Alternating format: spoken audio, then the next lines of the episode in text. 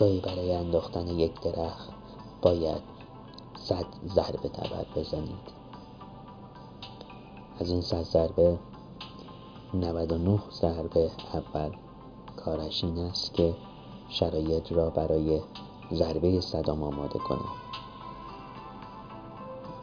اینکه درخت در طول 99 ضربه سر جایش است دلیل بیهودگی آن ضربات نیست. دلیل دلسردی نیست. دلیل ناامیدی نیست. حالا هر مبارزه به همین شکل است. اینکه اقداماتی می کنیم به سرعت جواب نمی دهد نباید در عزم و اراده ما خلل ایجاد کند. پس باید هر کاری می کنیم بگذاریم به حساب یکی از همان 99 ضربه اول.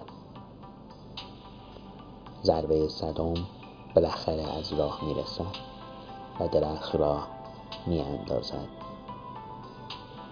نگران نباشیم موفقیت صبر می‌خواهد. گوینده خبیری